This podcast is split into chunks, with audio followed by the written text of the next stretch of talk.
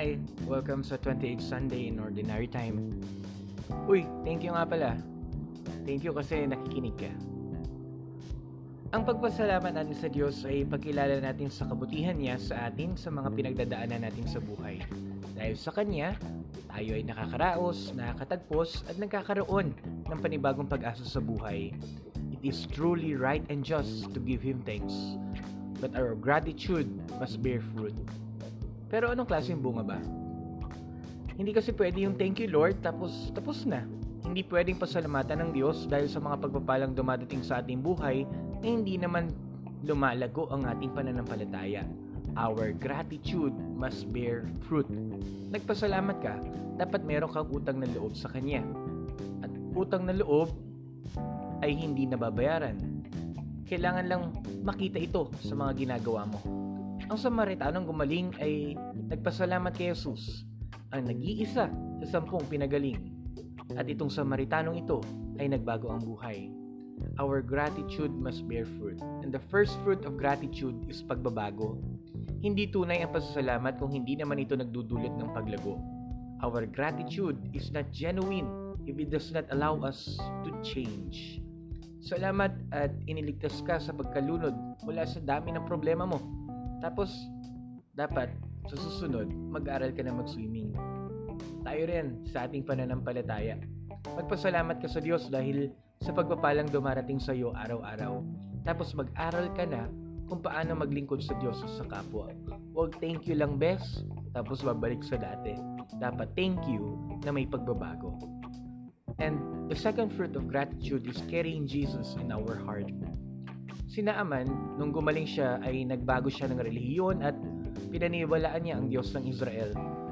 Tapos, dahil ayaw tanggapin ang kanyang mga bigay na alay pasasalamat kay Eliseo, nagpaalam na lamang siya na kumuha ng lupa sa bayan ng Israel at dalhin sa kanila para doon ay makasamba sa Diyos. Our gratitude must bear fruit. Sa pagpapasalamat natin, dapat ay daladala natin sa puso natin sa Jesus saan man tayo, ano man ang ating ginagawa. Iuwi natin siya sa bahay, dalhin natin siya sa trabaho o eskwela.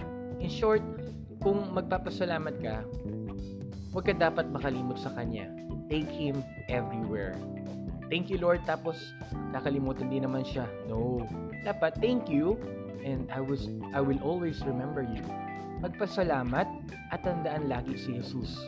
Di ba mga magulang, higit sa pasasalamat ng kanilang mga anak sa kanila, mas gusto nilang inaalala pa rin sila lagi kahit nasaan yung kanilang anak.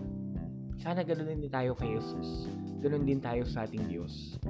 Lastly, si Pablo ay nakakulong sa Roma pero patuloy pa rin siya sa pangangaral ng salita ng Diyos. Dahil sa, para sa kanya, hindi may gagapos ang salita ng Diyos. Wow, what a beautiful expression. And what is the Word of God? That is, mahal kita kahit ganyan ka. The third fruit of gratitude is rediscovering how much Jesus loves us. Kapag nagpapasalamat tayo, nakikita natin na kahit hindi tayo karapat-dapat, e minamahal pa rin tayo ni Jesus.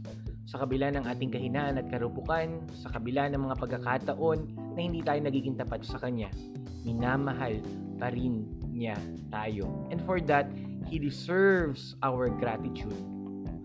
Ang pagpapasalamat ay ugali ng isang tagasunod ni Kristo. Ito ay daan natin sa kabanalan papalapit sa kaharian ng Diyos. Ang pagpapasalamat ay nagdadala sa atin ng pagbabago, pag-alala kay Kristo, at pagtuklas na kamahal-mahal pa rin tayo sa mga mata ng Diyos. This, my friends, this is the joy of gratitude. Huwag nawa tayong mapagod magpasalamat sa Diyos. Kahit mukhang wala ng blessing, pasalamat pa rin tayo. Sana, dalangin natin, dumating tayo sa punto na hindi lang blessing ang pinapasalamatan natin, kundi pati na mga struggles natin sa buhay ay nararapat na rin nating pasalamatan.